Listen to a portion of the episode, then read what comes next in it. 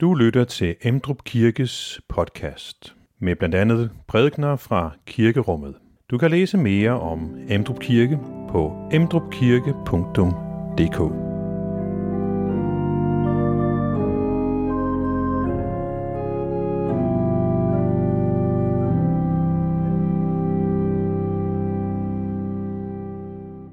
Det, som øh, jeg har kaldt det i dag, er, øh, er tro og tanke. Det er jo øh, Kristi Himmelfarts dag, og øh, det, der sker på denne dag, sådan kirkeligt set, er jo så forsøgt angivet på et maleri øh, her. Der findes mange af, af den slags. Og øh, et øh, spørgsmål, der let kan komme til en, når man øh, lander der på Kristi Himmelfarts dag, det er, øh, hvad betyder det egentlig? Hvordan øh, hænger vores forståelse af verden sammen med den øh, tegnhandling, som Kristi Himmelfart øh, er udtryk for, og det, som den er en del af i, i kirkeåret og i frelseshistorien, at Jesus øh, far til himmels. Så det er det, jeg vil øh, bruge som springbræt i dag til at sige noget om betydningen af Kristi Himmelfart og forholdet mellem tro og tanke.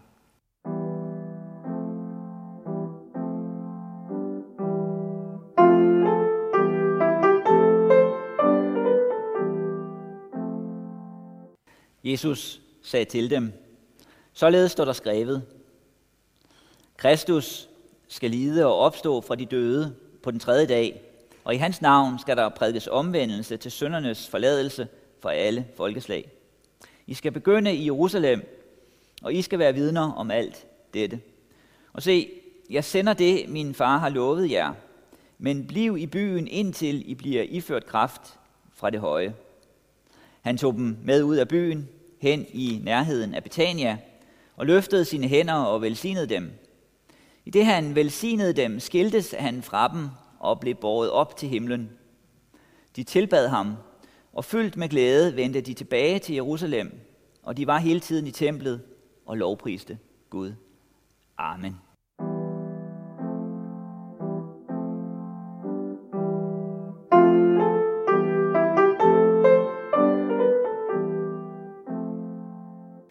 Lad os bede. Tak, Jesus, for dine løfter. Tak, at du har lovet at være nærværende ved din ånd. Vi beder så om, at du også vil være os nær i vores liv, og også den her formiddag i Emdrup.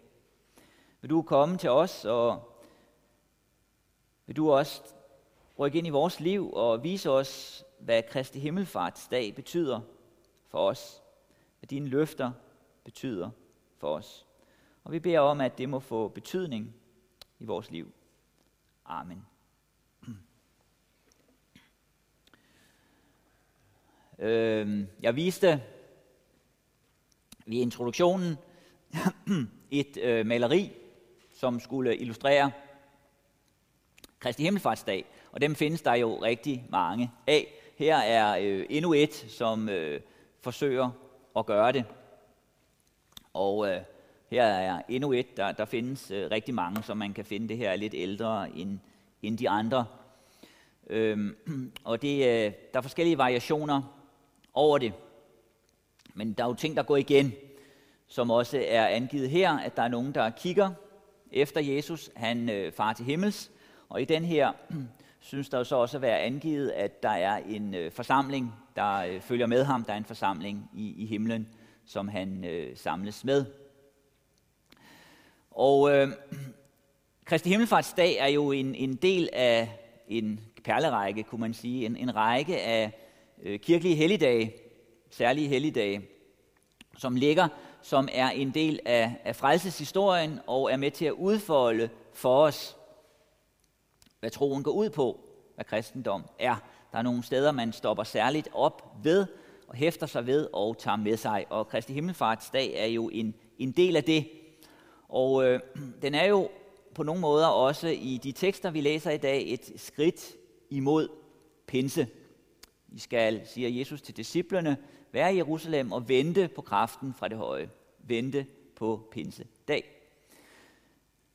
Og øh, som jeg sagde i introduktionen, så et, øh, et spørgsmål, der hurtigt kan komme til en, når man løber ind i Kristi Himmelfartsdag, det er spørgsmålet om forholdet mellem tro og øh, tanke.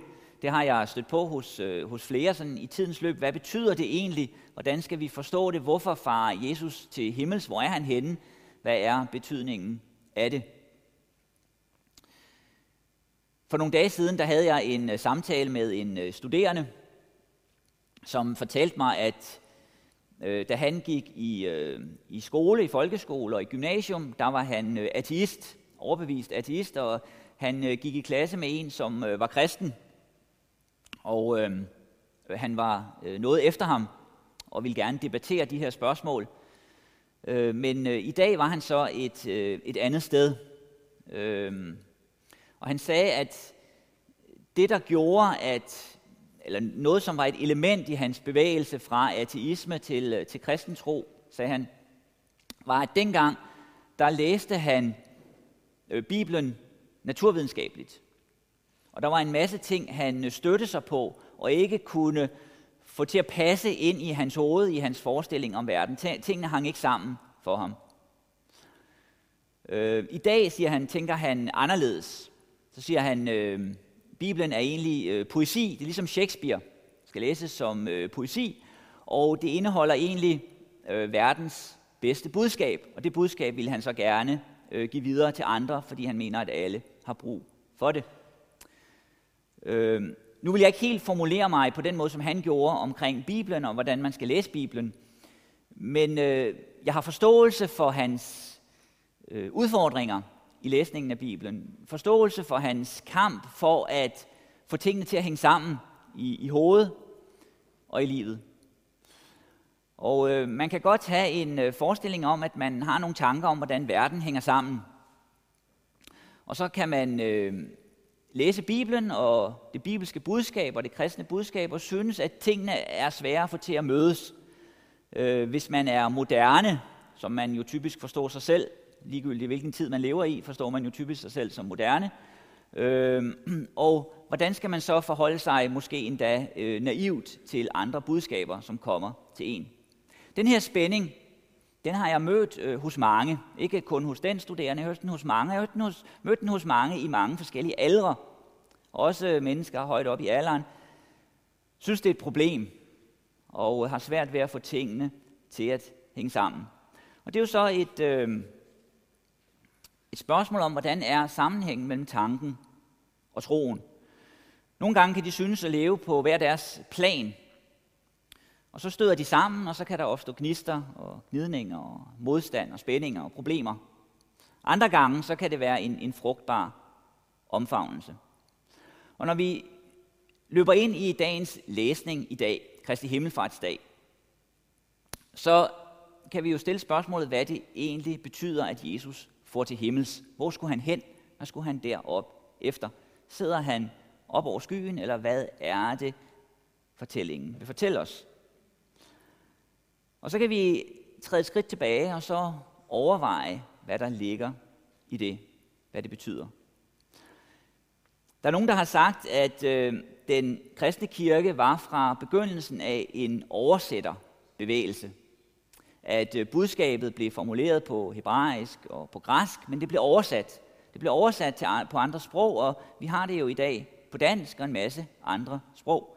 Og oversættelsen er jo ikke bare et spørgsmål om at møde et andet sprog, det er også et spørgsmål om at møde en anden kultur. Og det, som jo kan være en øh, fare ved en oversættelse, det er, at man mister budskabet på vejen. At man efterlader det og egentlig ender et andet sted. Og øh, det kan man jo gøre ved, at man egentlig siger noget andet end det, der bliver sagt, eller at man siger det på en måde, så det ikke giver nogen mening. Og hvad da med Kristi himmelfartsdag? Hvordan skal vi forstå det? Sådan som vi også øh, bekender det i troen. Opfart til himmels, siddende ved Gud Faders, den almægtiges højre hånd. Det er jo det, vi søndag efter søndag, og også på en torsdag som i dag, øh, bekender. Martin Luther han siger et sted i en øh, kommentar til det her, at Jesus sidder ved faderens højre hånd. Så siger han, at han sidder jo ikke der, som storken sidder på taget. Som storken sidder på taget. Det siger han i forbindelse med nogle øh, nadver-samtaler om, hvordan man skal forstå, at Jesus er allesteds nærværende? Hvordan kan vi få ham i nadvaren, hvis han er ved faderens højre hånd? Hvordan kan vi så møde ham? Hvordan kan han være hos os? Men, siger Luther, hvis man læser det sådan, så misforstår man bekendelsen. Det, som bekendelsen siger, det er, at Jesus vender tilbage til herligheden, hvor han kom fra. Han forlader, forlader fornedrelsen og ledelsen. Og meget af det, som Jesus gør, det er tegnhandlinger. Det er handlinger, som peger ud over sig selv. Det er en øh, pointe, som særligt bliver fremhævet i Johannes evangeliet. Det, som i de andre evangelier bliver kaldt under, mirakler, det bliver i Johannes evangeliet kaldt tegn. Jesus gjorde nogle tegn, og tegn, de skal tydes, de peger på noget. Han gør noget, som viser hen til noget andet. Og noget af det, som vi taler om her, når vi står på Kristi Himmelfarts dag, det er frelseshistorie. At vi sættes i en historie, som vi bliver en del af, og en historie, som har en større betydning end den almindelige historie. Jul, påske og pinse, det er som snore på en streg, perler på en snor. Noget, som fastholder kirkens budskab og peger ud over sig selv, fortæller os, hvad det går ud på. Det er noget, der sker her, for at disciplene skal lære noget, og for at kirken skal lære noget. Noget af det, som kendetegner disciplenes oplæring, Jesu venners oplæring i deres liv med ham, det var, at det var anskuelsesundervisning for dem. Meget af det, som skete med dem i deres liv, det var anskuelsesundervisning. På en sådan måde, at det var mere end Shakespeare. Men det var noget, der var fyldt med symbol. Det var handlinger, som pegede på, hvem Jesus er. Og noget af det, som sker her på Kristi Himmelfartsdag, det er, at disciplerne de forberedes til pinse. De forberedes til en virkelighed, hvor de ikke kan se Jesus mere. De har gået sammen med ham. De havde nogle bestemte forestillinger om ham, som de øh, sagde i øh, læsningen fra Apostlenes Gerninger, som Elisabeth læste for os, er tiden nu kommet, hvor du vil oprette riget for Israel. De har en særlig forestilling om, hvad der skal ske, om hvad Jesus skal gøre. Men det er noget lidt andet, han vil lære dem. Og noget, som de skal forstå, det er, at det her budskab, de har fået, det der er sket iblandt dem og omkring dem, det er ikke begrænset til et sted på jorden, men det hæver sig op, og det angår alle. Det er ikke begrænset til en tid på jorden for 2000 år siden, men det breder sig ud og angår alle tider. De får at vide, at de skal vente i Jerusalem. De skal forberede sig. De skal blive der. De har brug for, at det her det synker ind. De har brug for at besinde sig. De har brug for at lige at puste ud efter alt det, der er sket. Og så vente.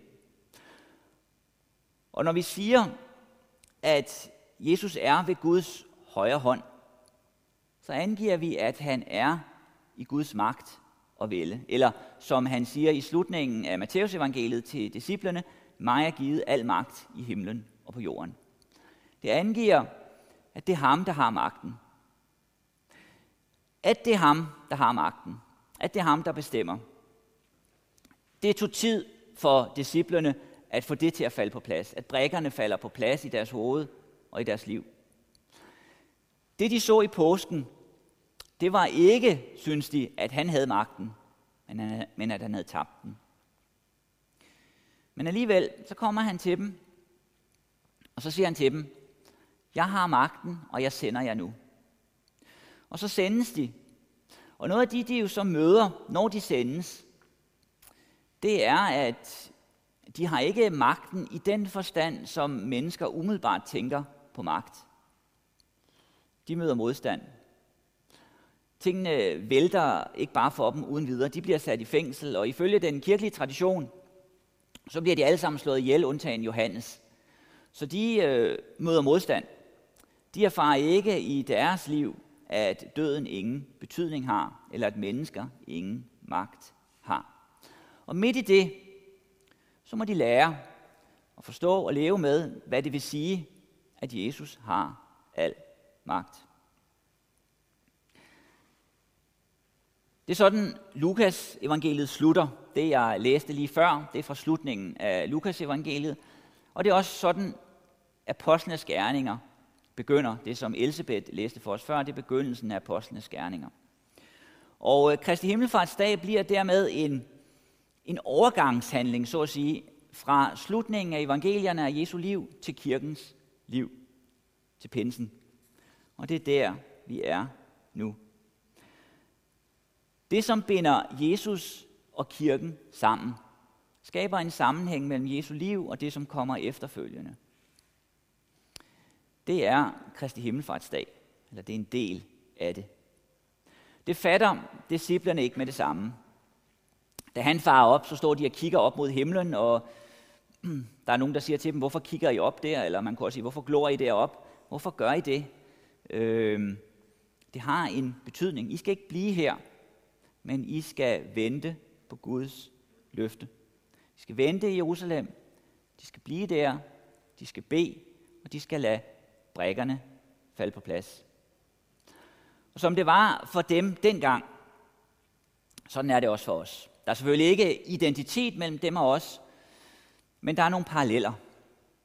Vi har også i vores liv igen og igen brug for at stoppe op, at tykke på det, at være i bøn, at vente på ånden, at vente på Gud. Mange af de øh, salmer i salmebogen, som er sat under Kristi Himmelfart, har den overskrift, de har et skær af sejr og begejstring. Og øh, den næste afdeling af, af salmer i salmebogen efter Kristi Himmelfart har overskriften Kristi Herredømme. Og der er sådan en triumf over det. Triumferende. Men den her øh, triumf, den her sejr, det her store, det er også en udfordring for disciplene. En udfordring for kirken, og en udfordring for os. Fordi vi må lære at forstå, hvad det betyder. Man har fra gammel tid i kirkens historie skældnet imellem den triumferende kirke og den stridende kirke. Den triumferende kirke og den stridende kirke. Den triumferende kirke, det er den, som er i himlen. Det er den, som er i evigheden. Det er den, som er på den anden side af dommen. Det er den, som udfolder sig på den yderste dag. Den stridende kirke, det er den, som er her. Det er den, som lever her i verden. Det, som venter, det er den fuldendte triumf for sejr. Men det, som kirken lever med her, det er kamp. Og kampen stopper ikke, før vi når himlen.